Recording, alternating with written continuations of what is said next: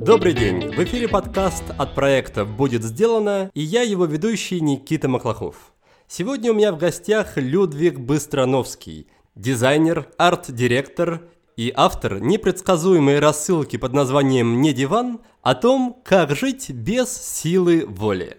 Мы с Людвигом поговорим на самые разные темы – о голосах в голове, о книгах и самообразовании, о целях, о счастье и даже об игре в Warcraft и о том, как с ней завязать. Но главной темой нашего выпуска будет депрессия и способ выхода из нее, который Людвиг называет режимом зимы. Сам он однажды взял бессрочный отпуск, чтобы полностью погрузиться в этот режим – мы узнаем, к чему это привело и что понял наш гость, когда его зима подошла к концу. Разберемся, что делать, если сил мало, а негативных эмоций, наоборот, много.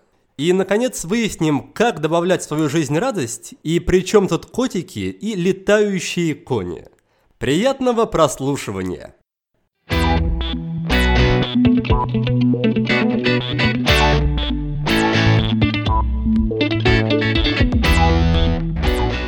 Людвиг, привет. Ну, чтобы немножко раскачаться, скажи, как ты оцениваешь текущий период своей жизни с точки зрения эмоционального состояния, с точки зрения понимания себя, взаимодействия с собой? Что происходит у тебя сейчас на этом уровне?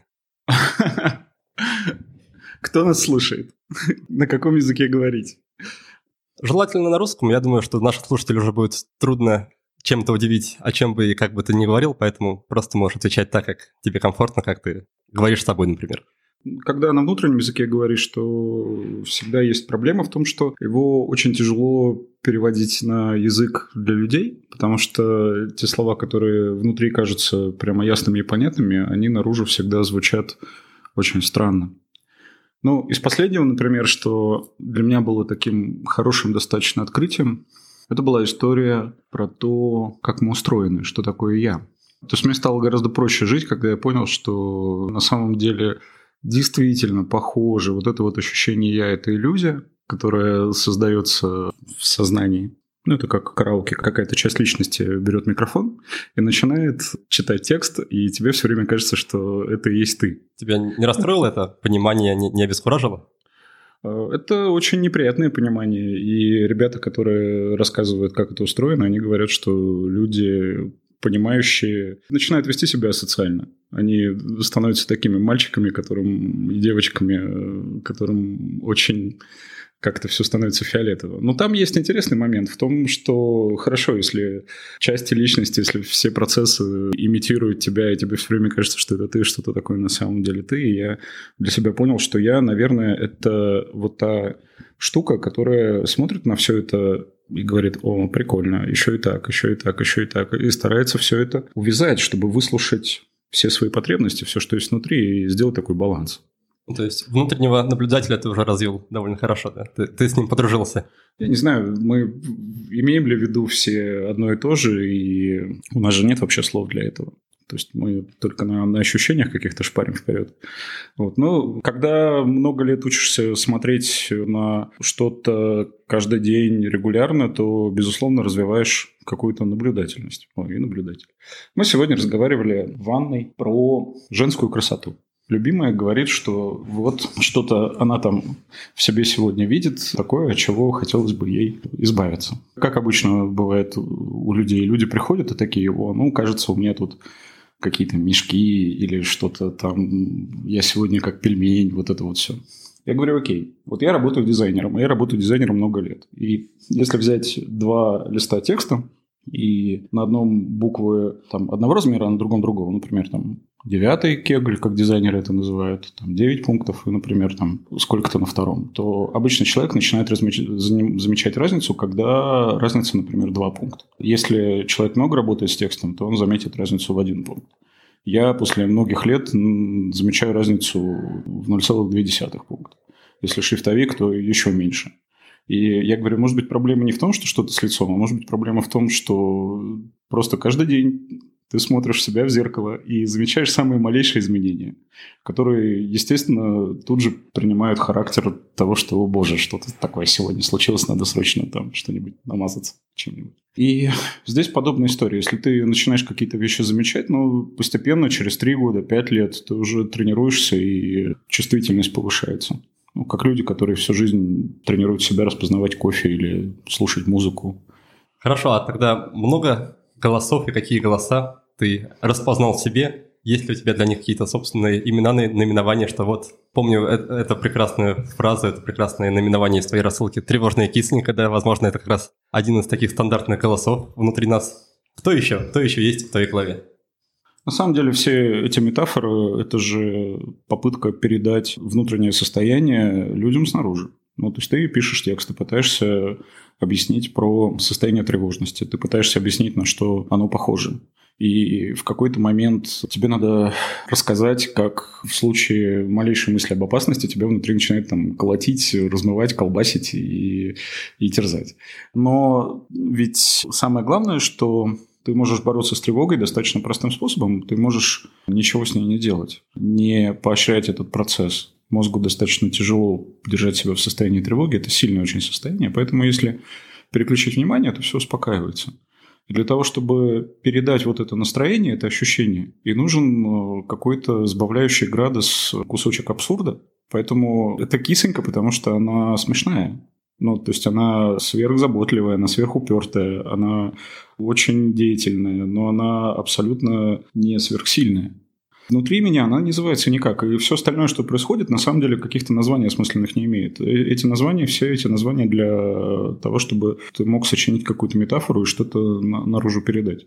Там же в рассылке целый зоопарк. Я в какой-то момент думал, что я составлю список того, что должно происходить, но я понимаю, что каждый раз выдумывается какой-то очередной герой.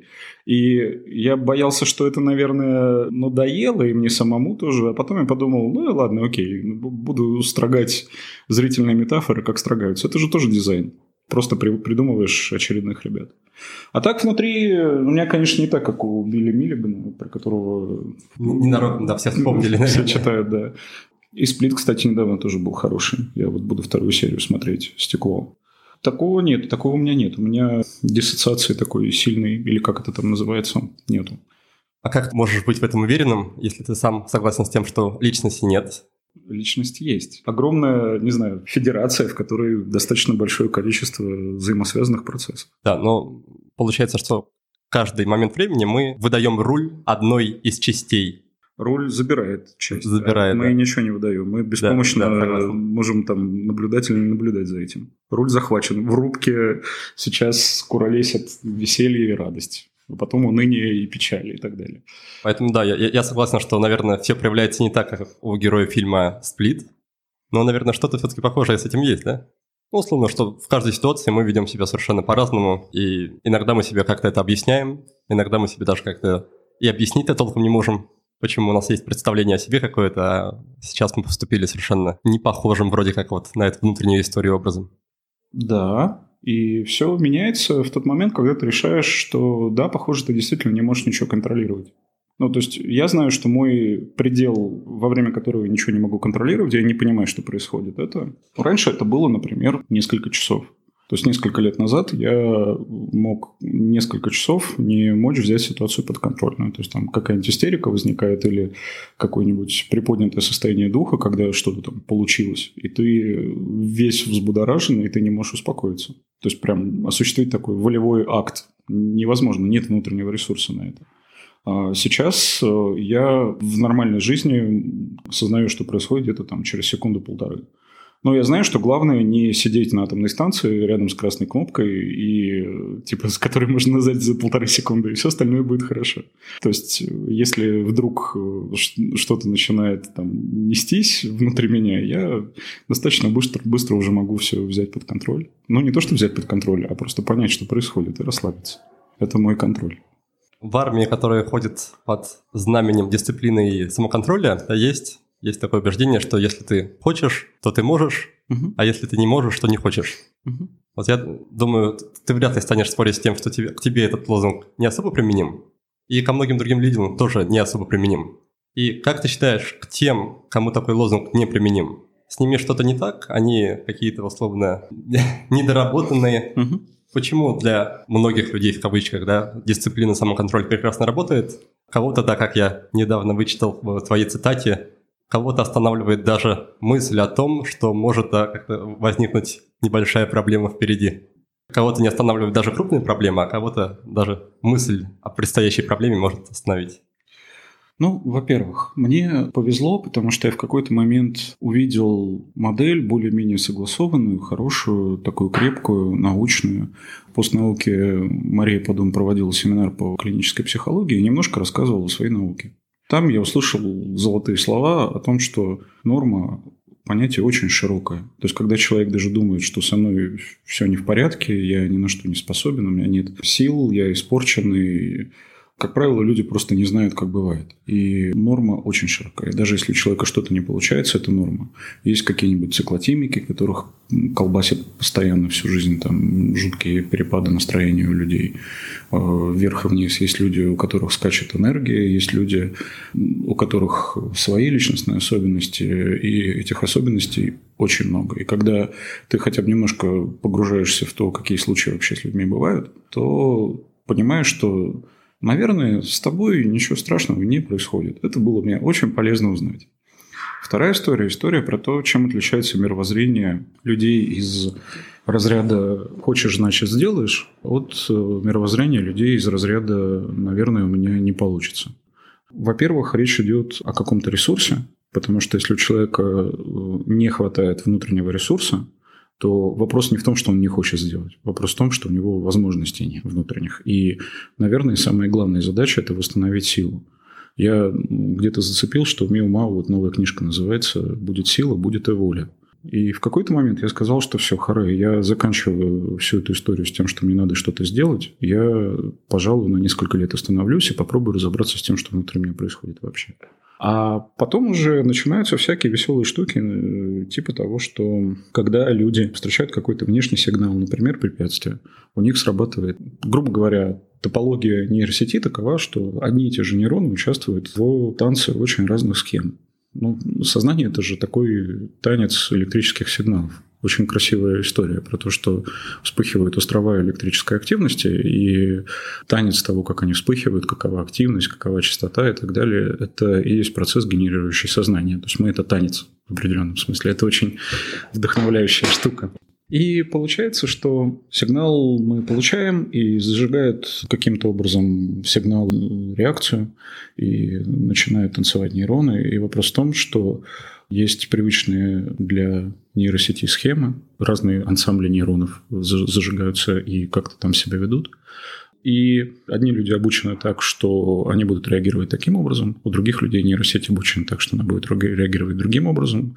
И вопрос того, как люди себя поведут, на самом деле это вопрос того, как приучена вести себя нейросеть. А это процесс, связанный с процессом обучения. То есть вы можете себя переучить, но вы ничего никому не должны от того, что в вашей жизни были какие-то ранние события, от того, что был какой-то опыт. От этого зависит и от реакции тела, от этого зависит то, какой вы. Это же история про биопсихосоциальную модель. То есть люди зависят от биологии тела, от того психологического опыта и от социального окружения. Поэтому это не вопрос того, что «О, я захотел, и я сделал, а ты там не сделал, потому что не захотел». Это вопрос того, что люди чрезвычайно сложные машины. Да, я как раз переслушиваю лекции Роберта Сапольски. Угу. Ребята из Верт Дайдер постарались, перевели весь цикл, и сейчас они еще доступны в виде подкастов, поэтому тоже очень удобно. Мне кажется, основная ключевая мысль Роберта – это то, что поведение человека, на, на поведение человека влияет множество-множество факторов, и очень будет узко оценивать его с точки зрения только психологии, с точки зрения только работы мозга или с точки зрения только генетики, угу. и смотреть надо желательно на общую картину. И вот тут проблема, потому что в определенный момент, если ты в дауне, если у тебя нет когнитивного ресурса, если у тебя нет сил что-то делать, то это значит, что ты как будто бы отрезан от возможности что-то понять. И на самом деле это достаточно тяжело. Это такая яма провала. Мне вот было полезно как раз посвятить какое-то время тому, чтобы накопить хотя бы немножко сил, накопить хотя бы немножко знаний. В условиях, когда ты не можешь ни хрена понять. Ну, то есть ты читаешь текст и просто не понимаешь, о чем но оказалось, что если продолжать э, себя кормить этим, то рано или поздно что-то в голове все-таки остается. Расскажи про этот период, потому что когда я начинал читать Расул, когда не диван, У меня были, ну, если честно, не очень высокие ожидания с точки зрения вот именно научной составляющей, а потом, как, как я посмотрел просто, сколько всего ты перерыл, перечитал и узнал, ну, я был, мягко говоря, удивлен. В общем, большая работа проделана, и расскажи, как, как была проделана эта работа, как ты вообще этим занимался, учитывая то, что, да, время от времени ты еще проваливался в глубокие ямы. Где ты на это находил время, силы, и как строил вот эту образовательную, самообразовательную работу? Ну, я не от хорошей жизни же все это начал, на самом деле. То есть я бы и не лез туда, все очень хорошо. Я, видимо, по какому-то складу жизни, я чувак, которому просто интересна какая-то тема, и он начинает ее копать.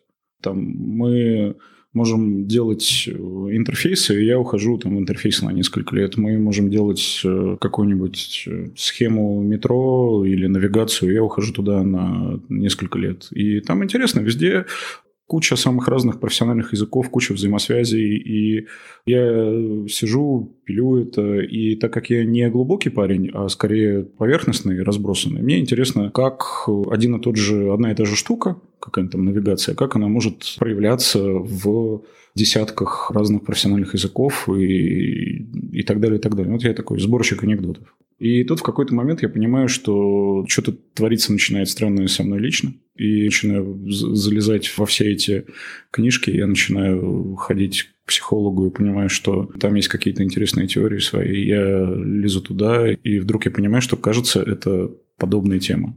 Другое, про что я ее сам не выбирал. То есть я оказался в какой-то момент перед необходимостью понять, либо я в это погружаюсь, и было на самом деле чертовски обидно, потому что когда жизнь тебе подкидывает какую-то историю, она как бы тебе намекает, что вот ты сейчас будешь несколько лет этим заниматься. Ты такой, подождите, подождите, я же не хотел, я хотел там дизайн делать, например. Тебе говорят, ну, прости, сейчас тебе придется хорошенько узнать, что такое депрессия. Там, погнали.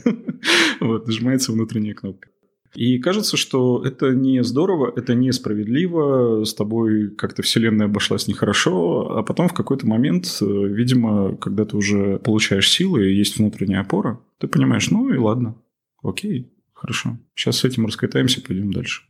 Рассылка для меня проявляется в трех разных видах. Первый, конечно, это история про то, что я все время пытаюсь написать нормальный текстовый цикл, и у меня никогда не получалось до этого. И я решил, что надо что-то сделать. И я вот нашел Сарчу, съездил в Рязань, договорился с ней, что она побудет со мной в этом безнадежном мероприятии. Вторая история – это история для меня про попытку хоть как-то уложить знания в голове. Потому что это на самом деле проблема. Когда ты не неуч, когда ты ничего не понимаешь, ничего не знаешь, ты хватаешь обрывочные сведения из мира. Там, ты схватил книжку Берна, у тебя же нет модели мира, как ты к ней будешь относиться? Ты носишься как дурачок, значит, полгода и всем рассказываешь Берн, Берн, Берн, Берн, Берн. Потом ты хватаешь Митцингера, такой Митцингер, Митцингер, Митцингер. У меня дома уже, ну, мне кажется, у домашних такой фильтр на вход уже. Я, я начинаю о чем-то рассказывать, а я потом несколько месяцев пытаюсь э, эту тему дожать, понять э, и рассказываю какие-то новые открытия, но такое ощущение, что я всех уже ну, закармливаю в какой-то момент, я стараюсь придерживать немножечко себя. И когда у тебя нет какой-то внятной модели, когда ты таскаешь все новые и новые знания, тебе надо их как-то уложить. И рассылка для меня на самом деле спасение, потому что я хоть как-то могу мысли привести в порядок. А, я не знаю для себя лично другого способа что-то выкинуть из головы, кроме как про это написать. Я вот пишу, и вещи уходят от меня. И слава богу, освобождается место для новых. И с лекциями я также ездил в свое время. И еще эта история для меня про людей. Мне очень интересны люди. Люди такие великолепные существа, я, понимая их, понимаю себя. Они прямо завораживают меня. Как они несут полную чушь, как они открывают глубокие вещи, как они путаются. Как вообще что-то делать в условиях, когда ты ни на что в себе положиться не можешь. Это же инженерная задача на самом деле. У Советского Союза была такая задача, когда они ракету запускали. Как запустить ракету в космос из ненадежных элементов. Им пришлось придумывать прямо под это целую инженерию. Расскажи, насколько ты далеко во всей этой теме сейчас ушел, ну, по, по своим ощущениям, и что для тебя еще является не то чтобы более возможно, но неким вызовом, с которым еще хочется поработать, клубок, который хочется еще распутать, что тебя еще занимает?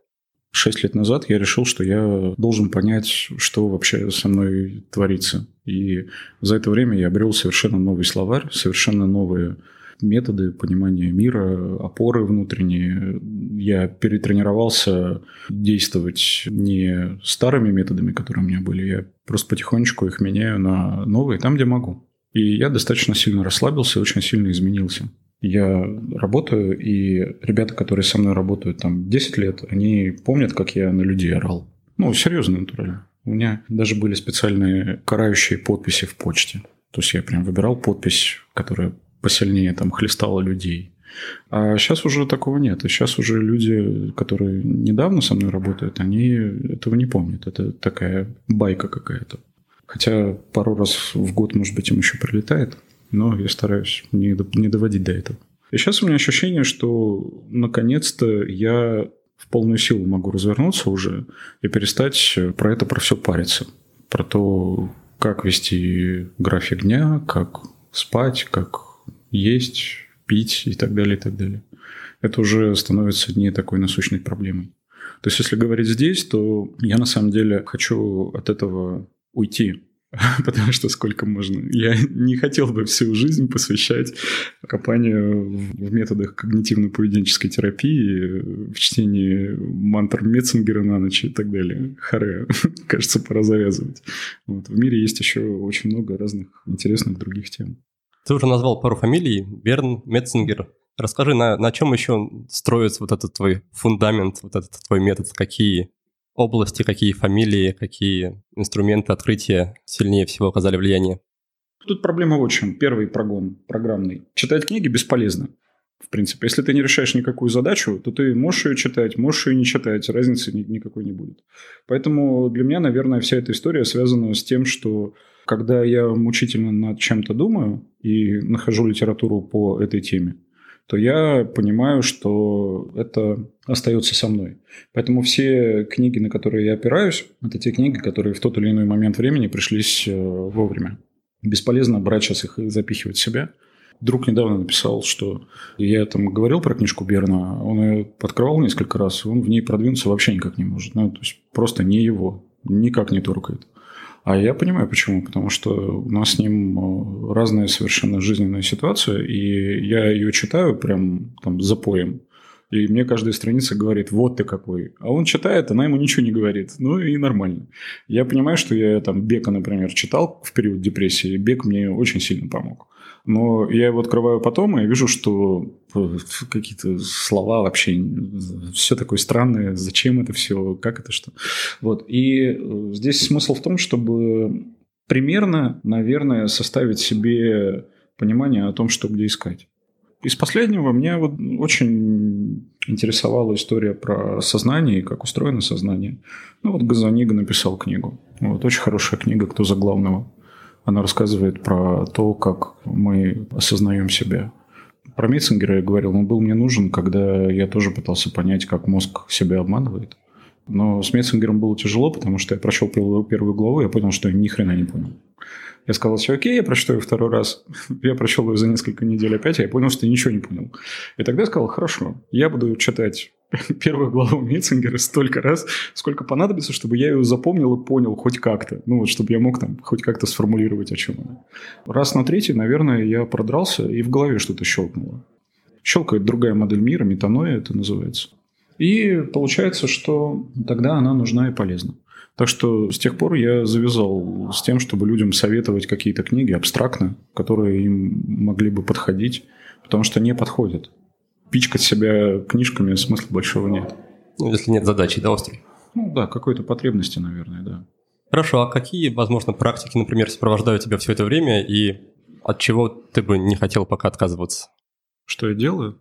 Ну, да, чтобы поддерживать состояние боеспособности или наоборот, к чему в первую очередь обращаешься, когда видишь тревожные звоночки или звоночки о тревоге?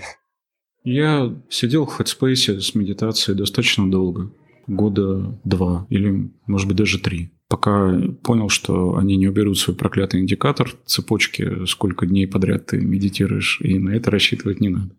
Тогда я решил, что окей, хорошо, я поживу пока без нее, потому что меня такие цепочки бесят, я примерно представляю, как они устроены, я понимаю, что они мотивируют людей не начинать с самого начала заново, а изо всех сил стараться сберечь и заставить себя. Мне, увы, это не подходит. Сорян, ребята.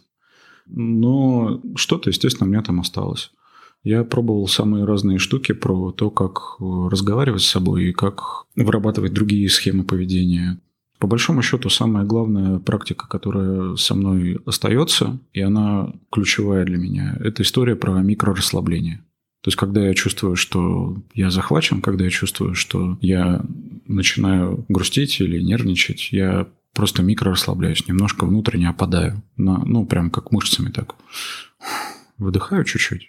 Немножко. И даже когда я вспоминаю это, я даже мысль об этом телесном ощущении, она дает мне маленькую форму четверть секунды, секунду. Этого достаточно, чтобы дальше все пошло хорошо. Я не очень сильно стремлюсь требовать от себя выполнения каких-то списков дел, требовать от себя того и всего. Я понимаю, что я живу сейчас в таких условиях, когда настолько большое количество рандома, что еще насиловать себя и заставлять делать то и это бесполезно.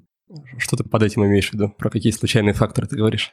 Бывают ребята, которые чувствительнее к миру, чем остальные. Ну, там, не знаю, человек какой-нибудь там меланхолик.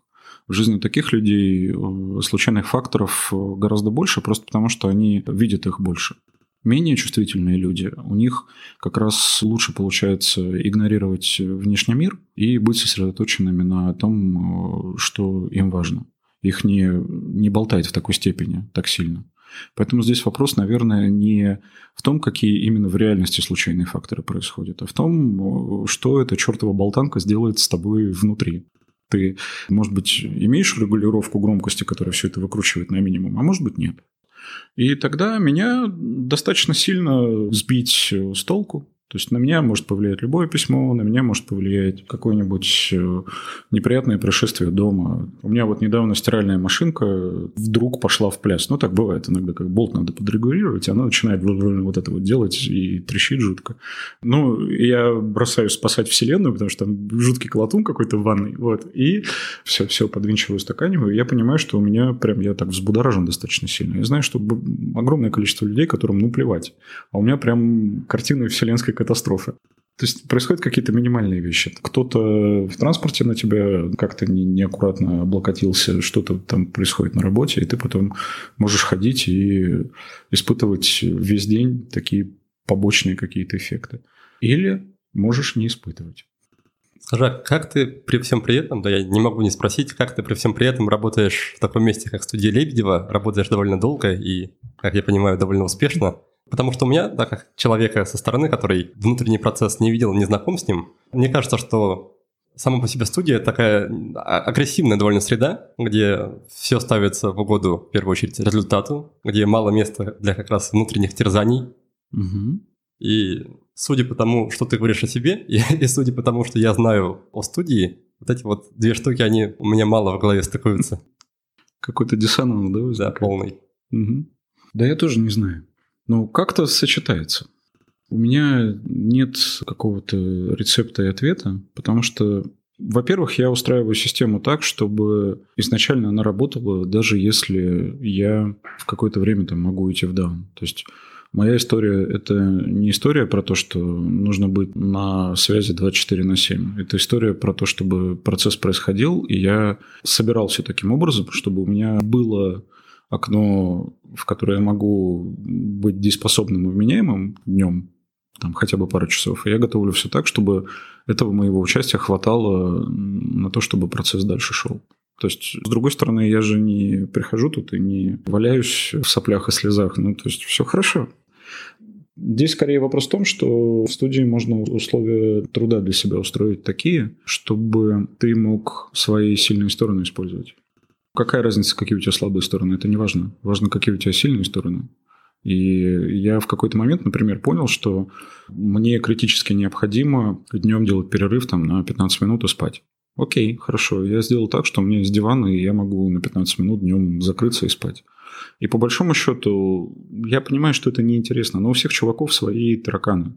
Ну, надо ему так жить, хорошо, пусть живет. Пусть он... Если бы мне сотрудник сказал, что там, он может рождать какие-то идеи, но ему нужно при этом там, три раза в день 15 минут спать, я бы сказал, окей, хорошо, иди, возьми диван и сделай, отстань. Сделай что-нибудь, устрой свою жизнь. Какая проблема? Эта история на самом деле про все, про то, что и дома можно так делать. Дома люди живут и постоянно друг друга дергают. Происходит постоянный диалог дома.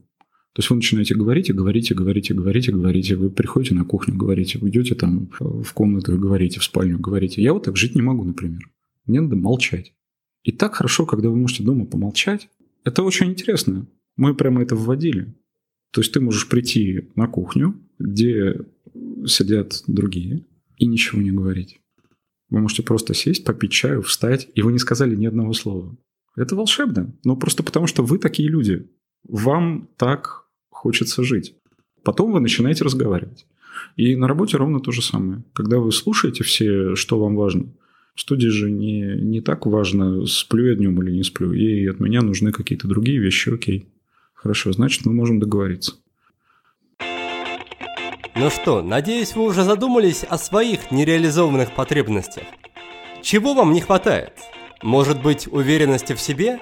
А может быть, вы слишком редко себя радуете? Или не умеете награждать себя за успехи? А может все это вместе? В любом случае, обратите внимание на две новые роскошные коллекции ручек от нашего партнера, компании Cross. Первая коллекция оформлена в духе Звездных войн. Это три ручки роллера с космическим черно-белым дизайном. Фанаты саги точно будут в восторге. Вторая коллекция для любителей высоких скоростей. Она разработана совместно с компанией Ferrari. Каждая ручка – это коллекционный экземпляр, сплав технологии и искусства. Форма ручки напоминает нос болида Формулы-1, а отделка повторяет рисунок протекторов. Гоночная или космическая ручка? Дарт Вейдер или Феррари? Что вам нравится больше? Загляните на сайт cross-pens.ru и выберите модель, которая вас порадует. А когда будете оформлять заказ, укажите промокод WILLBEDONE и получите скидку размером 10% на любую модель. Я помню из рассылки, что в твоей жизни был период, когда ты решил устроить себе отпуск настолько, пока не почувствуешь снова желание работать. Да и что этот период был довольно длинный. Да. Расскажи немножко про эту историю, пожалуйста. Она началась в тот момент, когда я привык себя заставлять. И вот ты себя заставляешь много лет, заставляешь, заставляешь, заставляешь, заставляешь, и в какой-то момент ты можешь заставляться до того, что внутренний ресурс, опять же, кончается, и тебе уже не в радость вообще ничего. И тогда, к сожалению, заклинания перестают работать. Ну, то есть ты можешь заставлять себя на работу ходить, но ничего хорошего от этого не происходит. Это было дико, и мне было это очень неприятно. И я ходил тогда, советовался с людьми, которые разбираются в том, как устроена вся эта история у человека. И, к сожалению, выход там один – отстать от себя, просто дать себе свободу. Да, это не всегда возможно, это не очень приятно. Но, по крайней мере, ты можешь э, перейти в режим, в который ты быстро и четко делаешь то, что от тебя хочет внешний мир, чтобы ты ну, не голодал. У тебя падают доходы, возможно. Ты э, не тратишь больше сил на то, на что тратил бы раньше. Ты начинаешь экономить, у тебя, не знаю, зима. Вот такая. Ты уходишь в состояние зимы и как ты выживаешь. И окей, хорошо. И здесь вопрос в том, что ты не можешь себе сказать, так, я пойду отдохну месяц, ну, как отдохнуть? Ты приходишь на работу, там, ну, например, приходишь на меньшее количество работы. Договариваешься, что вот режим и график будет такой. Может быть, у кого-то есть другой какой-то вариант. У меня нет. И ты не можешь уйти на месяц. Ты уходишь в такой режим до тех пор, пока он не закончится. То есть ты не можешь сказать, так, у нас зима будет сейчас 4 дня, а потом наступит весна. Нет. Весна наступит тогда, когда она наступит, а не тогда, когда ты это решил. И все, и другого выхода что-то пока нет. Как это было в твоем случае? Чем ты занимался в этот период? И в какой момент почувствовал, что все, зима кончилась, можно вернуться в активный режим? Так как я умею работать, когда надо, то я, ну, я работаю. Может быть, там не с такой интенсивностью, но я старался устраивать себе часы, когда я себя меньше тормошу. Ну, то есть просто я ходил и наблюдал за собой, там, что я делаю, где мне нравится быть, а где мне не нравится быть. Ты гуляешь и все. Ну, ты гуляешь и гуляешь и гуляешь и гуляешь. Окей. Когда ты нагуляешься? Неизвестно. Просто ты ходишь и гуляешь. Ты куда-то, ты договариваешься, что ты будешь работать из другого города, если у тебя есть такая возможность. Уезжаешь, смотришь на себя, приезжаешь в другой город и ложишься там и спишь. И спишь, и спишь, и спишь. Да, ты в другом городе, по идее, надо бы куда-то сходить, но у тебя есть потребность спать. Не выслушанная потребность, которая там годами зажималась. Ее пора послушать. И ты спишь, и спишь, и спишь, и спишь, и спишь. Просыпаешься на три часа, отвечаешь на почту, разгребаешь файлы, отправляешь, все, ложишься дальше спать. Ты не встречаешься с людьми, ты не реагируешь ни на что. Отстань от себя. Окей, хорошо. И так проходит достаточно большое количество времени. А потом в какой-то момент ты вдруг чувствуешь искру интереса. Самое интересное, что она придет. Если ты начинаешь потребности свои выслушивать и узнавать их, разбираться в них, то в какой-то момент искра интереса придет, и радость придет. И я уповал только на это, и она пришла. Мне кажется, что у многих людей есть, возможно, желание провернуть такой опыт, но в то же время есть страх, что если они начнут себя отпускать и будут позволять себе, там, не знаю, спать сколько mm-hmm. хотят и гулять сколько хотят, они погрузятся в такое, в такое болото, из которого им потом не выбраться, и что mm-hmm. никакое желание не появится, будет только пучина просто апатии всяких таких нехорош, нехороших штук. Ну, классно. У человека есть потребность какая-то внутренняя. Она не реализуется. Он себя игнорирует. Он говорит, вот это вот часть психики, которая мне сигнализирует о том, что надо спать. Э, значит, ты вот иди в угол и стой там. Мы тебя слушать не будем. Более того, если мы тебе дадим волю, то ты, значит, захватишь все пространство и уже нормальной быть личностью, там, работать и так далее, ты нам не дашь. Поэтому давай мы тебя задвинем еще подальше и не надейся никогда ни на что. Потребность от этого не исчезает. Она никуда не девается. Она вот просто игнорируется, игнорируется, игнорируется, и потом она прорывает однажды. Прорвать может достаточно хорошо, до полного отказа там, систем. Но человек уходит в депрессию, и депрессия ну, стремительно, насколько я понимаю, развивается.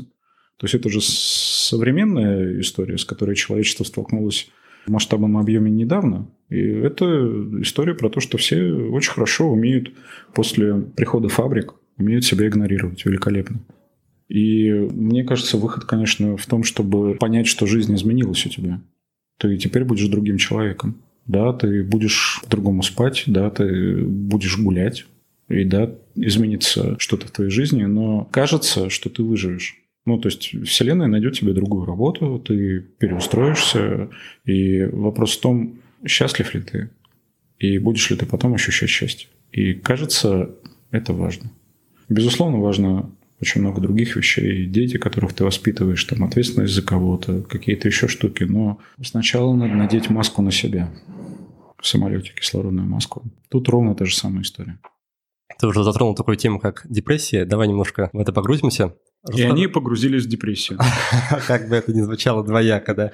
Расскажи немножко про свой опыт, каким бы он ни был в этом плане, насколько ты научился подстилать соломку, чтобы депрессия не приходила, как взаимодействовал с ней, когда она только начинала появляться в твоей жизни, когда ты еще не был знаком с, с таким понятием. И, опять-таки, какие, какие выходы из нее ты для себя открыл? Ну, там все достаточно просто. Там я же всячески говорил себе, что нет, я не в депрессии, это со мной не происходит, ничего такого нет. Это типичная история. Людям тяжелее всего, насколько я потом понял, сознаться себе в этом, потому что это стыдно. Да, ты приходишь домой, у тебя нет сил. Ты открываешь дверь, закрываешь дверь изнутри, ложишься на пол в коридоре и лежишь так несколько часов. И у тебя не депрессия, просто у тебя нет сил. Все хорошо. Ты приходишь, открываешь там сериал и падаешь в него на несколько часов. И с тобой все нормально, просто сериал смотришь. Это первая такая важная история. Второе, чем я пробовал все исправить, я пробовал себя заставлять вернуться обратно. То есть ты хлещешь еще себя виной и говоришь, что же, боже мой, а тебя же все люди все ждут. Это, естественно, тоже не помогает совсем. И ты загоняешь себя еще сильнее и глубже. А выход есть, он эффективный, он имеет научное подтверждение. Ну, это, наверное, одна из немногих школ психотерапии, которая научно доказывает свою эффективность прямо на хорошо сконструированных экспериментах. Вот, это когнитивно-поведенческая терапия. Она краткосрочная, нацелена на конкретный результат. Это несколько техник того, как научить человека в депрессии оценивать по-другому мир, оценивать по-другому себя и оценивать свое будущее. Ну, этому надо тренироваться. Ну, вот на йогу ходишь там тренироваться или там в зал ходишь тренироваться. Ну, когда-то еще вот не, не в этом состоянии, а тогда, в прекрасной прошлой жизни. Подобная история. Э, несколько занятий помогут тебе подняться и помогут тебе наконец-то в момент провалов а, понимать, что ты можешь с этим что-то сделать, ты не бессилен, ты не один, все становится совсем другим. Да, мы затрагивали тему уже КПТ с другим гостем подкаста, с Николаем Додоновым. Угу. И, насколько я понимаю, главная суть метода – это проверить на соответствие реальности свои какие-то убеждения и установки. Потому что к депрессии приводят какие-то представления о себе, и нужно просто внимательно на них посмотреть и проверить, насколько они точны, правдивы и не ошибочны ли. И в этом плане интересно узнать, какие в себе установки, убеждения ты обнаружил, работая по этому методу, и какие оказались напрочь неэффективными. Я боюсь э, упростить метод, потому что я не специалист. И я знаю, что он базируется, там, например, на триаде Бека. Он базируется на понятии когнитивных искажений. И если хочется понять, что и как, то лучше, конечно, открывать книжку Бека и читать. Если говорить о когнитивных искажениях, которые бывают у людей в депрессии, то они бывают очень разными. Хотя, как я понимаю, из них можно выделить какую-то основную группу. И когда речь идет о ярко выраженной депрессии у многих людей, хотя там тоже и не у всех, можно выделить какие-то одни и те же схемы мышления. А, эти схемы мышления не адаптивны. То есть они не позволяют тебе там, найти какой-то новый выход из ситуации мышление, как правило, плоское. То есть ты оцениваешь ситуацию с точки зрения «это ужасно». Ты не видишь никаких вариантов, чтобы повернуть ситуацию в свою пользу. То есть нет объемной оценки. И если говорить про мой опыт, то он, конечно, как по учебнику шел. То есть, когда со мной что-то происходило, я постоянно думал, что ну все, теперь все пропало. И я ходил и смотрел на мир так, и я смотрел на свое будущее так, и я смотрел на себя так, и я не видел вообще никаких там возможностей для того, чтобы что-то изменить. Проверка, когда ты, например, думаешь, что тебе предстоит какое-то неприятное дело, и ты внутренне сначала останавливаешься и пытаешься себе представить, насколько оно неприятное. Например, там на 9 неприятное. Насколько оно сложное, там, с 10 на 10. Потом ты его делаешь, ну, прям ты посуду, например, можешь откладывать мыть, потому что думаешь, что это скучная и очень тяжелая работа. И действительно, у людей в депрессии мытье посуды – это непреодолимое испытание. Ну, на самом деле так и есть. Потом, когда ты моешь, оказывается, что она сложная не на 9, а на 1. Что она не то, что неприятная, это даже приятная. Потому что ты делаешь что-то руками. И вот этот момент мозг каким-то образом внутри в сознании в нейросети щелкает триггер, и мозг начинает немного переучиваться. Здесь вопрос в том, что если ты выстраиваешь э, правильный процесс под присмотром, то вы достаточно быстро можете переучить сознание. Каким образом в этом плане у тебя изменились отношения с самим собой? То есть стало ли меньше обвинений, чувства вины, стыда? Какие эмоции, возможно, какие оценки себя ушли в сторону, а какие добавились? Да, мне кажется, я вообще от себя отстал хотел сделать что-то. Ну, классно, что ты хотел это сделать. Это было вчера, сегодня жизнь изменилась, и надо смотреть, что у тебя есть сегодня. Не сделал? Ладно, окей, там, надо с этим разбираться. Я научился потихонечку замечать э, эмоции, я научился замечать стыд, я научился замечать гнев, я научился замечать вину, и уже в момент, когда ты это замечаешь, ты можешь э, начинать их э, осмысливать, и уже это позволяет их отпустить. А, это вина. Ты начинаешь смотреть, какая потребность под виной. Почему она, откуда она, что, что ты хочешь, э, что тебе важно, какая потребность. Вина – это история про то, что, может быть, ты хочешь что-то сделать лучше или хочешь справедливости или еще, еще, еще, еще очень много разных вещей.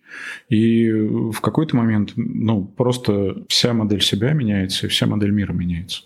У тебя уже нет таких понятий, как хорошее и плохое вообще. Все становится сложным и цветным. Когда начинали Индиван, с самого начала я понимал, что будет история про несбывшиеся ожидания. Ну, то есть ты планируешь, там, буду писать раз в неделю. Но это пример того, как э, я выживаю в тех условиях, которые у меня есть. Я пришел к Сарычеву и говорю, обязательно будет факап. Надо с самого начала уже придумать, как в этих условиях выжить. Это интересно. Можно поясню? Людмила, да? Редактор и соавтор нескольких да. книг с Ильяхом, да? Она и сама по себе достаточно крутая. Так что, да, вы можете ее знать в этом качестве, я ее знаю немного там, в другом качестве. Люда говорит, окей, давай откажемся от всех обязательств рассылки. Давай рассылка будет нерегулярной, давай она будет приходить как попало. Давай, я такой, господи, а за что люди будут платить деньги? Ну, вот за это они будут платить деньги. Я такой, ну, ладно, хорошо. Это изначальная история про то, как человек, который пытается себя понять и с собой подружиться, как он пытается сделать какой-то продукт. И там есть пауза, и пауза там есть достаточно большие, и там очень много рефлексий в начале, что мы пытаемся взяться, и ни хрена не получается.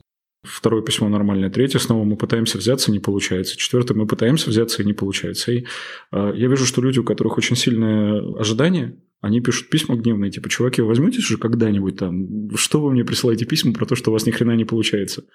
А спустя какое-то время я понимаю, что именно это и работает примером. Про то, что если ты не можешь взяться, то тебе надо себя отпустить для начала, и тогда возникает внутренний интерес. Потому что когда тебе можно не писать письмо, тогда тебе хочется его писать. И вот это очень важно. А что останавливает от того, чтобы забить просто, если ты не пишешь письмо месяц, ну окей, нафиг, нафиг все пошло, буду заниматься чем-то другим. У тебя нет вины внутренней? Не сталкивался с ней? Есть, конечно, очень много. Ну, ну, а что ты тогда такие вопросы задаешь? Конечно, останавливает именно она. Она же тебя подгоняет. Она говорит, там, три дня уже не было, пять дней уже не было, десять дней уже не было письма, ничего не делал, обещал людям. И в моем представлении это люди, которые там ходят, не знаю, и просто вилы точат. А по факту, когда мы сменили формат в середине рассылки, когда мы сказали, да, хрен с ней, с любой пользой, люди стали писать, наконец-то, вы подали мне пример.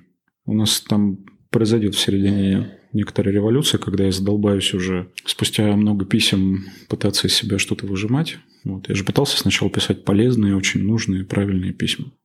Это там видно. А потом я наконец-то расслабился и начал писать истории, и это оказалось гораздо ценнее и важнее. Это удивительно. Насколько людям важно понимание, что они не одни такие. И важно какое-то понимание, как именно в этих условиях жить, в их условиях. Когда все валится из рук, ничего не получается, можно выживать и тогда. Вторую хотел вещь сказать. Про то, если потакать себе, когда ты начнешь что-то все-таки делать. Если ты уйдешь в сон, если ты уйдешь в то, что ты сидишь и кино смотришь, есть ли шанс, что ты там останешься навсегда или ты вынырнешь наружу? Я сказал себе, что я там на какое-то время, на неопределенный срок ухожу разбираться с тем, что со мной там творится и происходит. Окей, ушел. И где-то там посередине этих блужданий я понял, кажется, как я устроен. И я понял, что мне не за что себя винить. Ну, просто я не такой человек, как о себе думал. Я другой человек совсем. Когда я понял, что я могу на только совсем другие вещи, не те, о которых думал и знал, в этот момент пришло все желание, пришло жить, вся мотивация пришла.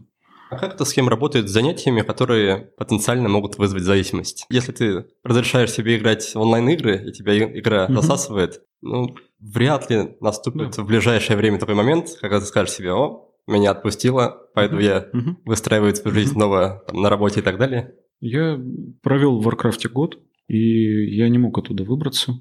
И меня спасли прям технические советы, то есть мне пришлось оттуда выдираться. Был тогда еще классный такой сайт WoW Detox, его сейчас можно только в архиве найти, его уже нет, его закрыли. Там много тысяч писем от людей, которые тоже пытались оттуда каким-то образом уйти. Мне пришлось э, порвать все социальные связи, сменить все сервера, э, уйти из гильдии, сделать там себе новую гильдию из одного человека, в которую нельзя было вступить. Я не ходил больше ни с кем по два раза в рейды, только вот незнакомцы встретились и разбежались и так далее. И я накачивал свою жизнь радостью. Но с точки зрения схемы вот этой, что, что себе разрешать, под игрой есть потребности. То есть ты играешь, реализуя какие-то внутренние потребности. Для меня такие потребности, например, были потребность достижения какого-то быстрого ощутимого результата. Мы же работаем на работе, где мы не видим результата никогда. Проект тянется год, тянется два, тянется полгода. Огромное количество специалистов, которые не могут пощупать вещь, которую они сделали. Дизайнер делает сайт, и он приходит, там сайта через три года уже нет. Что он делает вообще, чем он занят? У него нет вот этой вот роскоши, там вот этот сундук сделал я, вешалку сделал я своими руками. Нет ничего материального. Люди начинают пытаться устраивать себе индикаторы эффективности. Там, сегодня мы провели 6 встреч, я разобрал 100 писем, я молодец. Они на ровном месте выдумывают какие-то вещи, которые были бы хоть каким-то индикатором. И в этих условиях, когда ты там в Warcraft ушел, намаунтил себе дракона, очень хорошо, отлично, молодец. Там, я вот в подземелье сходил, там 50 монет золотых, отлично, они у тебя лежат. В проекте на что ты будешь молиться? На диаграмму Ганта? Но у тебя, у тебя есть потребности, которые не реализуются в нормальной жизни. И вопрос в том, что эти потребности, они не стыдные, они хорошие. Ничего плохого в том, чтобы хотеть побеждать, в этом ничего плохого нет. Ничего плохого в том, чтобы каз- хотеть казаться умным, смешным и сильным для людей. В этом ничего плохого нет. Ничего плохого в том, чтобы хотеть сыграть какую-то роль для ребят с тобой в одной гильдии. В этом тоже ничего плохого нет. Вы незнакомцы, вы встречаетесь, ты можешь быть другим человеком. Вопрос в том, что это реализуется с помощью штуки, которая тебя засасывает. Но ты можешь попробовать найти другую реализацию, но ты совершенно не виноват, и никакого стыда в этом нет. У тебя есть потребности, и, может быть, надо поговорить с людьми, которые в языке потребностей разбираются, которые знают, что на самом деле ты ищешь, когда ты там внутри. А давай с другой стороны посмотрим тогда, как все это дело работает с занятиями или с привычками, которые мы хотим добавить в свою жизнь. Ну, например, я знаю, что ты долгое время, ты сам говорил, а, медитировал, внедрил в свою жизнь, добавил в свою жизнь йогу более-менее регулярно. Да, вот а... сегодня был в 7 утра. Ну, вряд ли ты в 7 утра сильно хотел вставать и идти на йогу, правильно? Или все-таки хотел? Ну, я разговаривал с нейробиологом Леной Беловой. Она рассказывала мне, как у нее есть знакомый случай про человека, который никак не, никуда не мог вставать, ни на какой спорт. Ну вот они спасались походами в шоколадницу. Мозгу пофигу на все полезные привычки вообще. Его манят конкретные совершенно вещи, пришедшие из эволюции и саванны. Сладенькое ему нравится, он ради сладенького поднимет себя. А вся вот эта вот история про то, что ты станешь прокачаннее и стройнее, он ее когда-нибудь потом заценит, не сегодня. Важная штука, которую я с удивлением встретил, это история про то, что для того, чтобы сбывались привычки, можно системно накачивать себя радостью. Можно вводить в жизнь радость. У людей радости очень мало. Ну вот мы, например, сейчас на работе делаем для себя ну, какой-то интерфейс, в котором работаем сами. Я знаю, что технологам в этом интерфейсе работать долго. Ну, там, они будут его пилить, может быть, полгода. Я знаю, что они через несколько месяцев его начнут ненавидеть, потому что они заходят и каждый день открывают одно и то же, видят там данные какие-то новые, в целом одно и то же. И я понимаю, что можно пилить дисциплину, а можно делать совсем другую вещь. Я говорю, ребята, давайте мы накачаем интерфейс радостью. Типа это как? У нас рандомно, случайно, пусть тут иногда летает конь и появляются котики. Случайно. Наберем папку с котиками, и пусть они тут вылезают вылезают, потом исчезают. И мы иногда собираемся, смотрим, что сделано, интерфейс открываем, закрываем, открываем на тех данных, на этих данных. И мы сидим в него, дуплим, и вдруг вылетает конь. Потом вдруг вылезают котики и исчезают. И в этот момент все начинают смеяться. То есть люди сами это сделали, они сами это написали, они прекрасно знают, что это может быть. Но от того, что э, вдруг это происходит, возникает беспричинная детская веселая радость. И в этот момент можно уже не так сильно напрягать себя э, тем, чтобы заставлять себя вводить микропривычки, потому что ты немного расслабляешься, у тебя появляется внутренний ресурс, тебе проще управлять кораблем, потому что вы на этом корабле заняты и ржакой, и игрой, и весельем тоже. Вы ее делаете из своей жизни. Никому из тех, кто будет пользоваться интерфейсом, хуже от э, этих котиков не станет. И ничего страшного они потерпят. Это надо нам. Окей, хорошо. Я понимаю, как это должно работать. Поэтому для меня эта история не про то, что прикрепить привычку к какому-то событию, там, заякорить ее, не про микропривычки, не про разбивание и так далее. У меня на это, может быть, там не хватает внимания и терпения настоящего робота, который бы помогал мне все это тречить, еще не написано. Я не знаю ни одной программы, которая бы меня устроила. Я очень много программ пробовал. Ну, я вот Excel сейчас себе пишу. Ну, например, у тебя утром может быть шторм, и ни в одной программе такого шаблона нет. Ну, то есть ты не можешь включить в каком-нибудь финксе шаблон, что сегодня день шторма, и я должен сделать только три вещи. Нет, он тебя вывесит всю твою, все твои 70 тасков, как в обычное время. У тебя нет возможности включать и выключать какие-то условные блоки. Если ты что-то сделал, оно исчезает. Оно не красится зеленым. У меня в Excel все красится зеленым. То есть сделал отлично, молодец. Вот. В следующей версии там будут штуки, которые тебе говорят, подожди, ты вел эту цепочку уже достаточно долго, надо ее прервать. Прервать и отдохнуть.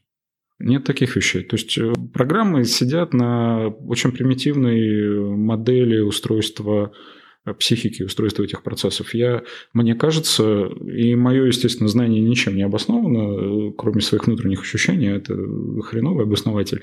Но мне кажется, что когда я применяю вот эти вот модели, которые работают со мной, они более изощрены, потому что ну, я видел просто самые разные штуки. Если у тебя там период спада, тебе нужно вызывать э, программу, которая вытащит тебя из шторма. Тебе не нужно идти на тренировку, тебе нужно залезть, не знаю, там, в ванну с солью или что там у кого бывает. Прям все, свистать всех наверх вытаскиваем.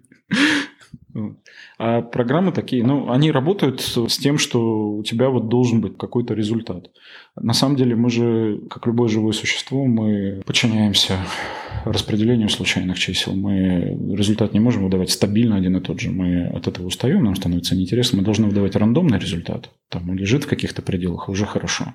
Сейчас типичная история про то, что сделал 5 тренировок в неделю, молодец. Но нет истории про то, что в среднем ты делаешь от двух до восьми тренировок, когда ты делаешь 8 тренировок, тебе надо воу-воу, полегче. Ты делаешь уже несколько недель, две, и это хорошо, потому что потом вслед за ними будет период подъема. Я не знаю, может быть, у спортсменов, атлетов есть такие ну, программы тренерские, когда они следят за формой и подводят людей в пик. Они знают про пики и спады, а все наши программы современные там на рынке, они про пики и спады что-то не особо знают. Сложные модели, тяжело программировать. Что по поводу твоей йоги, что для тебя служит радостью в этом процессе? Таз раскрывается. Это чудесное явление природы, когда у тебя раскрывается таз. Ну, я хожу на йогу очень просто. Я самый негнущийся там чувак. Я окружен какими-то нимфами, которые им тренер говорит на ломаном английском языке. Да, теперь задерите ноги за голову и положите вот ногу за ухо вот так вот и показывает. И ты смотришь и думаешь, ты реально существуешь, чувак. И вокруг тебя там 20 человек так делают, и ты пытаешься ноги поднять, поднять, у тебя ничего не получается. И это смешно. Я занимаюсь йогой уже там года два, и я деревянный негнущийся человек. И ко мне подходит вчера в раздевалке парень, который в первый раз пришел на занятие. Он говорит, ну, я вижу, вы тоже новичок. Я думаю, чувак, думаю я, окей, окей, хорошо. Как ты убрал из этого процесса как раз вину, зависть, вот эти вот все штуки, которые сами собой норовят возникнуть? Я научился их видеть. О, это вина. Ну, хорошо, классно. Я научился понимать, что под этой виной есть некоторая внутренняя потребность в том, чтобы быть красивым, в том, чтобы быть сильным. И в этом нет ничего плохого.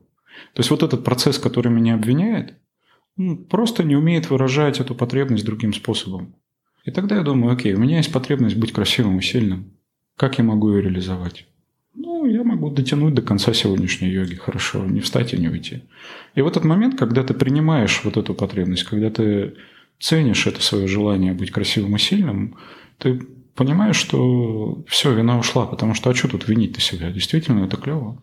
Я понимаю, что у нас очень мало в языке каких-то способов выразить то, что происходит в сознании. Вот этот вот нырок в потребность, его очень тяжело описать, его можно натренировать, когда ты приходишь на занятия, начинаешь рассказывать, там, как ты ведешь себя в жизни. Человек тебе говорит, подожди, подумай вот так, вот так, а вот так, вот так. И вы с ним повторяете это 10 раз, 20 раз, 40 раз, 50 раз. И потом однажды ты на улице встречаешься с какой-то ситуацией, ты думаешь, а что я на самом деле здесь? О, тебя отпускает, и ты понимаешь, что ты натренировался. Как рассказать человеку, как стоять на софтболе? Никак. Ну, то есть надо идти и тренироваться, и все. Слов мало, не хватает.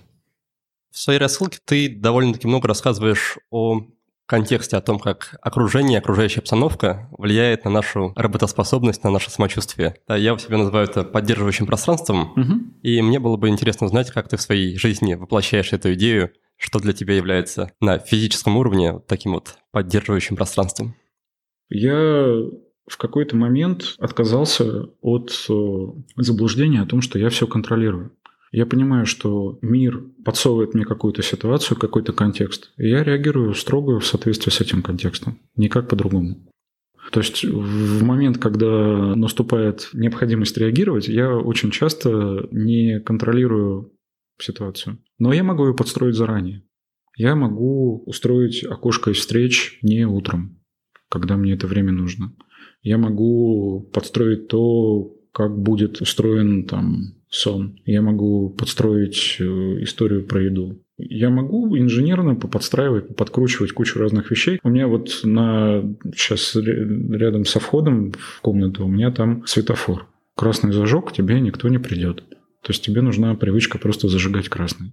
Реальный светофор в совершенно реальных размерах, да, никакой не игрушечный, не вымышленный. Ну, просто огромный светофор в, пол, в половину да. Да, человеческого роста стоит. Не заметить его трудно. Да, но есть менеджеры, которые которых светофором не остановишь. В общем, это история про то, что ты подстраиваешь условия, потому что если я устал, я не могу отказаться от жирной, набитой сахаром еды. Это невозможно. Я не буду даже испытывать свою волю в этот момент. Я скажу себе, ну, хочется, да, возьми кусочек, окей, все хорошо. Но я постараюсь поменьше быть там, где она меня подстережет, когда я устал. То есть я знаю, что там с 6 вечера, например, мне лучше работать не там, где есть кафе. Я на этот счет часто люблю повторять, что стоит поменьше себе доверять. А как бы противоречиво это не звучало, но не, не стоит рассчитывать на, как раз на себя в каких-то критических ситуациях, ситуациях с искушениями, лучше их или не допускать, или как-то позаботиться о будущем себе, в который в этой ситуации попадет. А я с тобой не соглашусь. Не согласен? Я считаю, что надо себе доверять побольше. Наоборот. Что когда э, ты исходишь из того, что ты себя подведешь, это история про то, что тебе чего-то не хватает. А я исхожу из того, что у меня есть какие-то невидимые мне особенности, неощущаемые изнутри, но вполне ощущаемые со стороны которые можно использовать как, наоборот, бонусы. То есть для меня эта история не про провалы, для меня это история про победы. Про то, что ты такой, и ты можешь это использовать. Вот, допустим, ты сам упомянул пример с работой в кафе после шести вечера, что ты знаешь, что, скорее всего, ты будешь кушать, и поэтому себя не ставишь в такие ситуации. В чем тут заключается бонус? Ну, бонус тут для меня заключается в том, что, например, я понимаю, что лучше бы мне вообще завязывать с работы по вечерам. Это значит, что у меня, с одной стороны, открывается пространство для того, чтобы днем все делать, а с другой стороны, открывается великолепная возможность кино по вечерам смотреть. И жрать меньше тянет. Здесь же вопрос, на самом деле, некоторого восприятия мира и восприятия себя. Это то, те две части там бековской триады, про которые я упоминал. Ну, как мне кажется, я, может быть, неправильно ее трактую. Но я уже привык к тому, что я многие вещи неправильно трактую. Ладно. Если ты воспринимаешь себя как человека, которому нельзя доверять, это одна история. Если ты воспринимаешь себя как человека с такими веселенькими личностными особенностями, и, блин, зато ты ничего, кроме как кино, смотреть не можешь, то это другая история. Она тебя просто поддерживает. То есть я перестаю себя попрекать этим. Вот что для меня важно. Если бы со мной рядом жил человек, который бы мне сказал, знаешь, такая вот тема, что я вечером устаю, как выжатая тряпочка, и я начинаю там сжать торты в неимоверном количестве. Осудил бы я его? Да, наверное, нет. Я бы сказал, ну, отлично, есть способ отдыхать по вечерам. Класс. Тебе само тело подсказывает, что тебе пора это делать. Остальным приходится себя заставлять, вынимать из рабочего процесса, и они доходят там до срыва ты можешь совершенно спокойно получать от себя такой сигнал. Ем торт, значит, мало отдыхаю. Класс! В общем, я стараюсь играть в то, чтобы поискать, а как можно это перевернуть. Что ты думаешь о концепции целеполагания, цели достижения? Какое твое к этому отношение? Есть ли такое понятие вообще в твоей жизни, или ты пытаешься от этого выходить? Мне кажется, что здесь тоже есть проблема языка, и что не так проста вселенная цели, и она в одно слово не укладывается, потому что, безусловно, у цели есть качество, безусловно, они каким-то образом на нас влияют. Безусловно, это часть общей системы, в которой мы сами что-то там пытаемся сделать, и это значит, что обратная связь тоже важна. Что имею в виду? Мне нравится история про сложность, которая в «Сапиенсе» есть. Есть книжка «Сапиенс». Там хорошо про хаос двух порядков написано. Там говорится, что есть вот хаос первого порядка природы. Если ты его предсказываешь, ты понимаешь, какая будет погода, то сам хаос не меняется. Но погода такой и будет. Ты знаешь, что вот будет минус 14, оно и будет минус 14. А есть хаос второго рода. Предсказания на него влияют. И сам факт предсказания уже многое меняет. То есть, если ты на бирже напишешь э, робота, который будет э, великолепно играть, то биржа, зная о существовании такого робота, немедленно отреагирует. Само предсказание изменит все. И когда ты работаешь с целями, уже сам вот этот процесс постановки цели, сам психический акт, направленный на достижение цели, сама цель, она очень сильно меняет всю картину. Но почему-то часто я вижу историю про целеполагание такой, что это как будто не учитывается. Но вот я ставлю цель, мне становится неинтересно. Меня не зажигает, потому что есть, опять же, внутренние установки, есть э, какие-то внутренние особенности, потому что я понимаю, что вот сейчас начнется, в принципе, понятная неигровая деятельность. Все, я теряю весь запал, потому что мне нужно, чтобы в жизни было там некоторое количество рандома. Когда я вижу общую картину и не знаю, как туда приду, мне интересно, и я прохожу больший путь. Я делаю из этого вывод, что на самом деле цели не так простые. Они на языке влияния на то, как ты думаешь, имеют некоторое дополнительное второе дно, имеют некоторое качество. Они могут окрасить твою жизнь в безрадостную рутину. Там сама по себе постановка цели. Потому что у тебя внутри, например, может быть очень сильная потребность в свободе. А, люди некоторые могут оценивать возможность сделать что-то не по плану как свободу. И ты им говоришь, окей, давайте сейчас мы сделаем план, который покажет, как вы будете двигаться. И только это все и убивает. Поэтому мне нравятся все истории со случайностью, мне нравятся все истории с рандомом. Мне нравится, когда ты можешь сказать роботу, что может он выбрать, и ты не знаешь, что будет выбрано. Ты приходишь утром, там, вытягиваешь какую-то штучку, тебе говорят, сегодня будет вот так. Мне нравятся истории без расписания, с вероятностями, когда у тебя нет вторник-четверг, а у тебя есть, типа, ну, два раза в неделю, но не знаю в какой день. Мне нравятся все истории про то, что ты можешь сохранять вот этот вот акт какой-то игры и выпадения калейдоскопа. Учитываешь в своей системе личной производительности, где ты закрашиваешь зелененьким выполненные задачки? Excel – великолепная вещь вообще. Сева мне показал свой Excel, производящий на людей шоковое впечатление. Вот, потом я написал свой, и в какой-то момент, когда он стал производить шоковое впечатление, я понял, что мне возможностей Excel уже не хватает, и я нашел знакомого технолога. Он тоже, кстати, работает как пират. То есть мы приходим, пишем какой-то прототип пиратский. И э, я вот сейчас попросил его посмотреть, что можно сделать с этим. Ну, не знаю, может быть, уйдем на какие-то э, во вселенную роботов, где они будут случайным образом набивать тебя в секцию каких-то странных делишек. Я знаю, что мне обязательно нужно днем включать какие-то просто дела ради, ради радости, ради фана вот, и так далее, и так далее. Ну, короче, там все не очень просто. У всех такие личностные особенности, что сделать программу, которая будет тебя каким-то образом настраивать, не, не очень простое занятие. Поэтому, если у вас ничего не получается в такой программе, все хорошо, все классно. Просто программа туповатая, еще немного. Так, а в итоге какое твое отношение к целям? То есть я услышал, что есть категория людей, которых цели лишают свободы, ограничивают, они mm-hmm. теряют сразу интерес. Mm-hmm. Ты относишься к этим людям? Да, да. И тут вопрос в том, что как это оценивать. Нам же говорят, что если ты не достигаешь своих целей, то значит ты не обладаешь каким-то жизненным преимуществом. Какой-то ты не такой человек, дружище. Надо бы тебе в своей жизни что-то поменять. Потому что вот люди ставят себе цель, и люди к ней идут.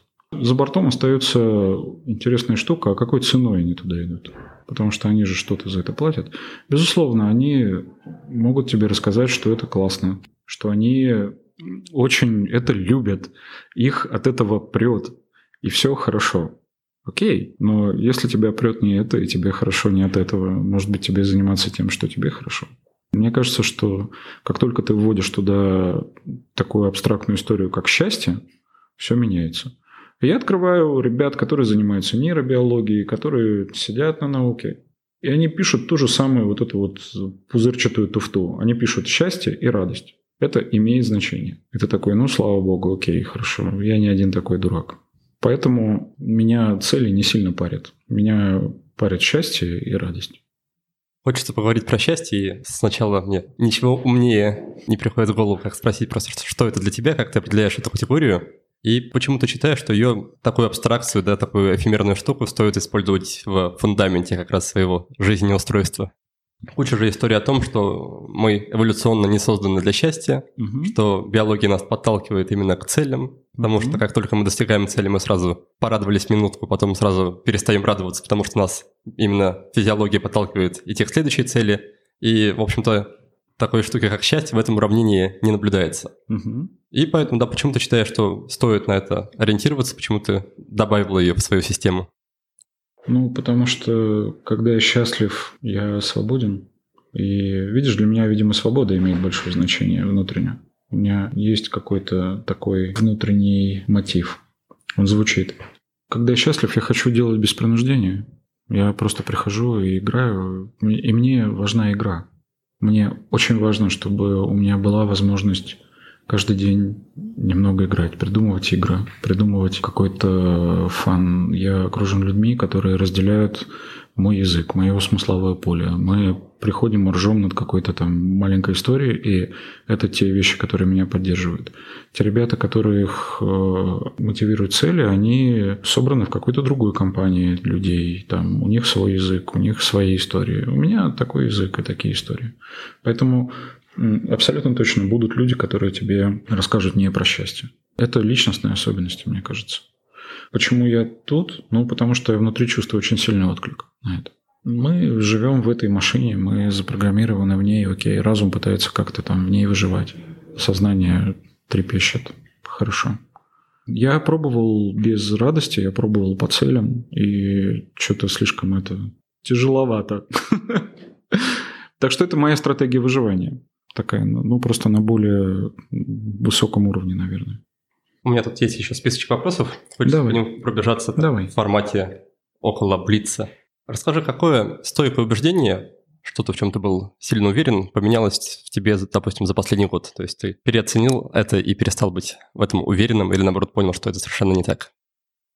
Ну, самое сильное убеждение – это убеждение в том, что я существую, а потом оказалось, что в этом смысле, как я думал, меня не существует. Я существую в другом каком-то качестве. И вот это прям штука, которая срывает крышу. А так, э, у меня есть дневник, я в него пишу открытия, и каждый день я на самом деле что-то переоткрываю. Поменялось э, практически все. Потому что нас меняет язык. Когда ты открываешь книжку, ты читаешь какие-то слова, ты вводишь их в свою жизнь, ты начинаешь их использовать, ты начинаешь на них говорить, а ими думать. Так связан, ну тут уже привет Чомски. Но тут история про то, что э, все поменял язык. Вся когнитивная революция – это революция про язык. Как только у тебя меняется язык, а у меня за последние несколько лет язык менялся очень сильно, там раз в полгода примерно, у тебя меняется все ощущение мира, модель усложняется. Я так люблю все эти штуки про изменение модели, про то, как, как только ты назвал вещи, они начинают по-другому работать. Я вижу, как я проделываю этот трюк с людьми. Люди работают как-то, они э, винят себя, что что-то не то происходит. И я думаю, окей, а как они, что они делают? Что это происходит? И я придумываю название, я прихожу и говорю, на самом деле вы делаете вот это. Я вижу, как они внутренне успокаиваются в этот же момент. У них появляется модель. И это меняет все. Какой совет, который ты часто встречаешь в интернете, в жизни, ты считаешь идиотским? Даже принимая во внимание то, что ты очень уважительно относишься, как я вижу, к любым, к любым мнениям и позициям. Позавчера я написал, что дураков не бывает, потому что все люди смотрят на мир, и люди высказывают абсолютно трезвые, очень умные суждения по любому вопросу. Просто у них э, может быть модель очень глупая и примитивная. Поэтому, когда я вижу какое-то суждение в интернете, я понимаю, что человек в этот момент именно так и считал. Ему казалось, что мир вот такой. Просто он случаев разных не знает. И когда я разговариваю с людьми, которые повидали многое, ну там психолог какой-нибудь, они очень осторожны в оценках, потому что они знают, что главное, не знаю, что не знают, но мне кажется, что они понимают, что главное в том, какой опыт вокруг тебя. Поэтому в этом главная проблема. Со мной же очень тяжело в этом плане разговаривать. Я могу любого человека оправдать. То есть, когда человек несет э, что-то, и другой говорит, смотри, какая первостепенная чушь. Я отлично знаю, система существует, в которой эта чушь прямо великолепно выглядит. Я понимаю уже всех ребят, и тех, кто про рептилоидов, и про авраамические религии. Отличные, классные люди, великолепные вещи говорят, очень умные. Ну, правда, я их не разделяю. Ну, окей, хорошо. Вечером как ты оцениваешь, по каким критериям, насколько хорошо прошел день? То есть что для тебя является показателем плодотворно хорошо прожитого дня? Ну, это же ты оцениваешь день. Я-то, может быть, и не оцениваю день. Ну, у тебя же складывается какое-то отношение, впечатление о прошедшем дне. Речь не о формальной оценке, а об ощущениях. На основе чего формируются эти, ощущения обычно? Что наиболее ценно и важно? Я не оцениваю день. То есть это настолько было больно много лет, что я просто с этим завязал. То есть я пока не умею подводить итоги. И хорошо, ничего страшного. Понятно почему. Если ты подводишь итоги много лет подряд, и они тебя каждый раз э, жалят, ну, рано или поздно надо было отказаться от этой привычки. Я не подсчитываю, выполнились ли планы. Потому что все постепенно. Сначала с радостью разберемся, потом с квартальными целями разберемся, может быть, или нет. Я в этом плане, знаешь, ну как, признал банкротство свое. Ну окей, я живу без этой техники. Все, все в порядке. Давай, фигач дальше. Какие вопросы ты любишь задавать людям, чтобы получше их узнать в первую очередь? Я спрашиваю, что у них интересного в работе, что их привлекает, что они открывают. Я недавно пошел к врачу и спросил его случайно про это. И он мне рассказывал 35 минут. Он рассказал совершенно чудовищные вещи про то, как он боролся с э, государственной системой, как их заставляют продавать лекарства и так далее, и так далее пациентам. Там такой мадридский двор, мама дорогая. И у людей всегда есть интересная история какая-то. Просто, ну, надо, мне кажется, прям заходить уже в лоб с того, что людей волнует, что им нравится, что, что интересно им. Тебе что интересно? Самому тебе? Давай я тебя спрошу. Ага, в ответ. Да, я уже коротко ответил перед записью подкаста на это. Но повторю, да, в первую очередь мне как раз интересны альтернативные точки зрения на какие-то вопросы, которыми я занимаюсь. Интересно, да, приходить к пониманию того, что кучу разных взглядов, может быть, на одни и те же вещи, они могут работать для разных людей. И это меня потихонечку-потихонечку из меня убирает вот это вот категоричное мышление, потому что на заре, да, на момент, когда я начинал заниматься этой темой, мне, конечно, как и, как и многим вначале, хотелось разделить на черное и белое, сказать, что вот, ребята, списки работают, прокрастинация – это плохо. Хотелось очень такую четкую дихотомию провести. Ну, я рад, что постепенно это уходит, да, все перестает длиться на черное-белое, и становится более интересным докапываться до сути, то есть почему это для такого человека работает, а почему это для него не работает, и что может сработать. Хм, прокрастинация – это хорошо?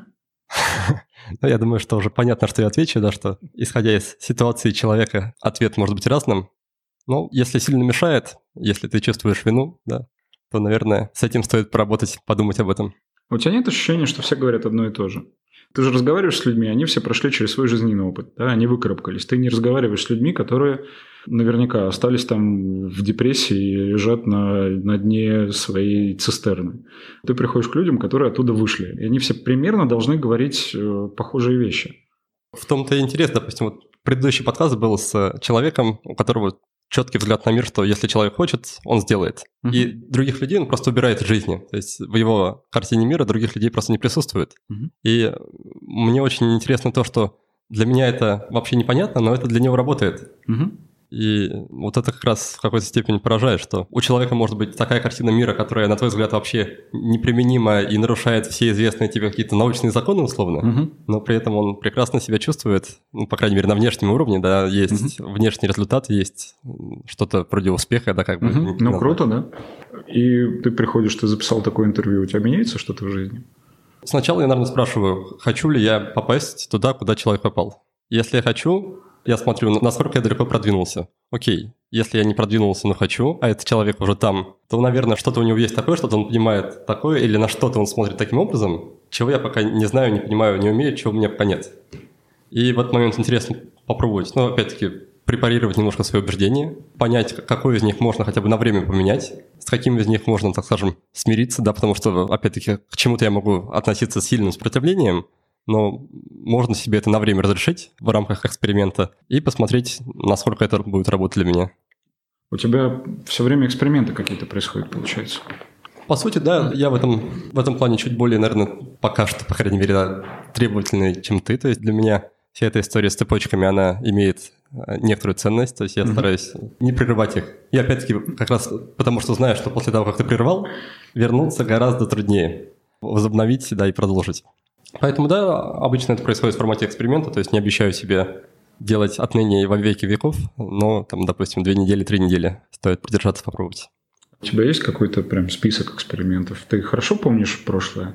У меня есть практика ведения раздневника, но обычно вот происходит Ага, послушал, записал подкаст, uh-huh. сам, сам ее послушал. Окей, одна-две идеи мне явно выделяются, резонируют.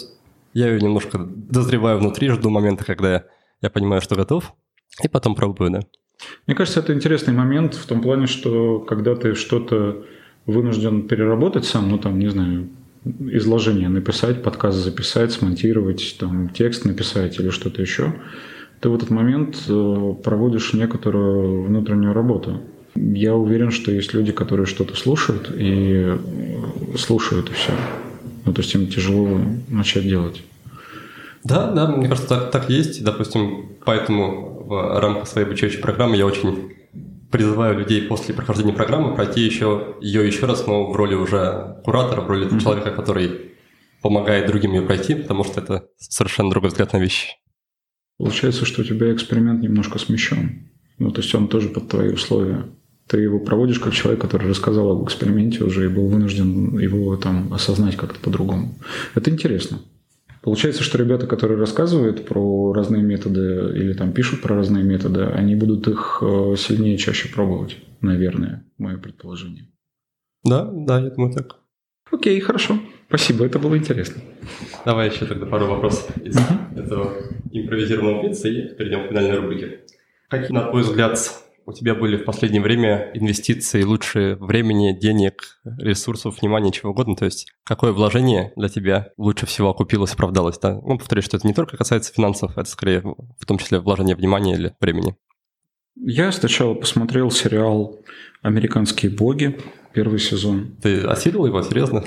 Да, и мне очень понравилось, мне захотелось почитать про него. Я был очарован тем, как Гейман пишет, и тогда я начал читать его и читать остальные части. И сериал, конечно, мне показалось, он не так захватывающий, как именно язык, которым написана книга.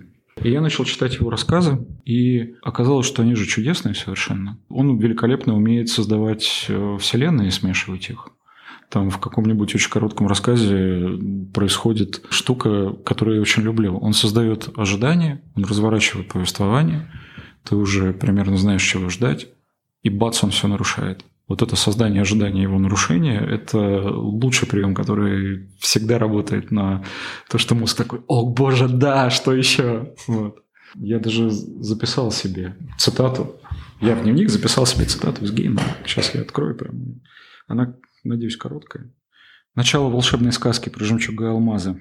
Давным-давно, когда деревья умели ходить, а звезды плясали в небе, жила-была на свете девочка. Мать ее умерла, отец взял новую жену, а та привела в дом свою дочку. Вскоре отец сошел в могилу вслед за своей первой женой, а девочка стала жить с мачехой и сводной сестрицей.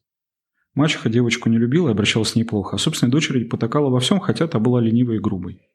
Однажды мачеха дала девочке 20 долларов и послала ее за дозой. «Ступай скорее», — сказала она, — «и смотри по дороге, нигде не останавливайся».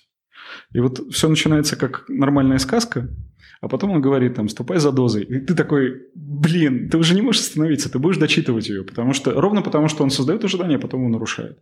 И это, наверное, была лучшая штука, потому что я имею в виду не конкретно этот рассказ, а то, что ты смотришь и пытаешься понять, как он строит арки, как он строит модули, как он разговаривает и так далее, и так далее.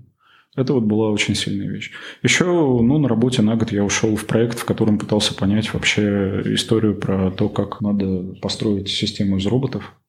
И она настолько меня прокачала. То есть я прям несколько месяцев ходил и мучительно думал, как это все должно быть устроено, и мы проверяли разные гипотезы. И я рад, что ушел в построение сверхсложной системы, потому что я прям много новых слов для себя открыл. Очень и начал думать немного по-другому. И в какой-то момент я понял, что меня прет, что мной движет. И открыл для себя ту точку, которая меня предельно мотивирует. Я понял, что меня волнует только решение как можно более сложных задач. Пробить технологический потолок, подняться на как можно более сложный технический уровень. На самом деле для меня вот эта вот история про депрессию, про выход оттуда и так далее, это же история сверхсложная, про то, как ты можешь выбраться, если у тебя нулевой ресурс. Блин, это целая вселенная, это игра, в которой ну, вот я провел не несколько лет, и я считаю, там выиграл. Окей, молодец. Это было очень неплохое вложение, я рад. Спасибо. Давай тогда переходить к финальной рубрике. А рубрика называется «Пять в одном». Пять угу. коротких, еще более коротких вопросов. Давай. И тоже пять коротких ответов. Давай. Книга, которую ты или перечитываешь чаще других, или даришь чаще других. Это может быть одна книга или две разных. Я не дарю книг, потому что я... мне очень жалко. Я бы сказал Метцингера, но я не хочу советовать людям его читать. Вот. Это бесчеловечно. Сейчас а, вот я люблю Газанигу, пусть будет кто за главного. Газанига хороший, читайте Газанигу. Сапиенс еще хороший, э, можно почитать Сапиенса, тоже расставляет многое по местам. Вопрос, который ты задаешь себе более-менее регулярно, самому себе, такой внутренний вопрос, и который, возможно, помогает тебе в чем-то разобраться. Где телефон, наверное? Самый частый вопрос. Ну, не знаю, я стараюсь не вести с собой каких-то внутренних диалогов на полном серьезе, потому что я понимаю, что это абсолютно бессмысленно. Сервис, приложение, сайт, любой инструмент, который помогает тебе в работе или в жизни? Ну, вот заметочки я веду в, программе заметки. Excel, Google таблицы – это, это великолепное изобретение человечества привычка или любое регулярное действие, которое есть в твоей жизни и которое ты считаешь не то чтобы полезной, но чем-то, от чего ты не хотел бы отказываться? Конечно, душ. Душ и зубы чистить. Контрастный? Нормальный тоже хотя бы для начала сойдет. Если на контрастный сил не хватает, то хотя бы нормальный нужно делать. Это те, ну, прям две минимальные вещи, на которых можно выстроить выращивание всех остальных привычек. Вот в тот момент, когда остальное не вырастает, можно сконцентрироваться на этих двух. Они помогут. И пятый пункт, последний. Фильм, примерно те же критерии, что и с книгой, возможно, что-то, что ты или часто пересматриваешь, или как-то на тебя ощутимо повлияло на твою картину мира, на твое мировосприятие. Так как мысли все ходят в каком-то поле, то для меня, конечно, это история про Inception. Начало. Начало, да, да. Интерстелл тоже люблю. Ну, Нолановское кино как-то вызывает во мне специальные какие-то струны. Еще у меня есть папочка на компе с фильмами радости. И когда раньше зажимал, я прям открывал и оттуда что-то шарашу. Ну что же, наша беседа подходит к концу. Я получил искреннее удовольствие. Спасибо тебе, Людвиг. И, возможно, есть какие-то пару слов, которые ты бы хотел сказать напоследок нашим слушателям. Мне кажется, что можно просто уже быть какой есть. Вот. Уже хорошо. Ну что же, пришло время вспомнить основные идеи нашего разговора. В начале выпуска Людвиг рассказал о своих внутренних голосах. Эти голоса есть у каждого человека. Такова уж природа нашего сознания. Голоса у всех разные, но рассказывают они об одном и том же – о наших потребностях. Если долго игнорировать эти потребности, то со временем закончится внутренний ресурс. И тогда человек перегорает. У него больше нет ни сил, ни желания что-либо делать. Он перестает радоваться жизни и скатывается в депрессию. Здесь главное вовремя заметить свое состояние и признать его, а не делать вид, будто все в порядке. Чтобы выбраться из депрессии, можно поступить как мой гость. Устроить себе бессрочный отпуск и провести его в режиме зимы. Это значит, что нужно перестать себя тормошить и принуждать к чему-то. А вместо этого дать себе полную свободу, поменьше работать и начать просто наблюдать за собой. Придется изучить потребности, которые так долго были без внимания, а заодно изучить и самого себя. И тогда радость и интерес, скорее всего, вернутся. А если нет, то тогда уже стоит обратиться за помощью к специалистам. Людвиг, например, испытал на себе когнитивно-поведенческую терапию, которая помогает изменить оценку мира, себя и своего будущего. Мой гость рассказал, что за негативными эмоциями также часто скрываются нереализованные потребности. поэтому полезно вовремя замечать такие эмоции и обдумывать их. А чтобы негатив не захватывал нас полностью, попробуйте практиковать микрорасслабление. Это еще один очень хороший совет от Людвига. Ну а третий метод против негатива простой. Стараться избегать опасных ситуаций и создавать на работе и дома такие условия, чтобы вам было комфортно и радостно. Мой гость считает, что радость и счастье жизненно важны. Он даже отказался от постановки целей, потому что считает, что цели лишают свободы, а свобода для него напрямую связана с ощущением счастья. Но это точка зрения Людвига, его мировосприятие и его личная особенность. У вас могут быть другие особенности, другое понимание и другой стиль жизни – и это тоже абсолютно нормально. Норма – это вообще очень широкое понятие, как сказал мой гость. На этом на сегодня все. Всего вам хорошего и до встречи в следующем выпуске. Thank you.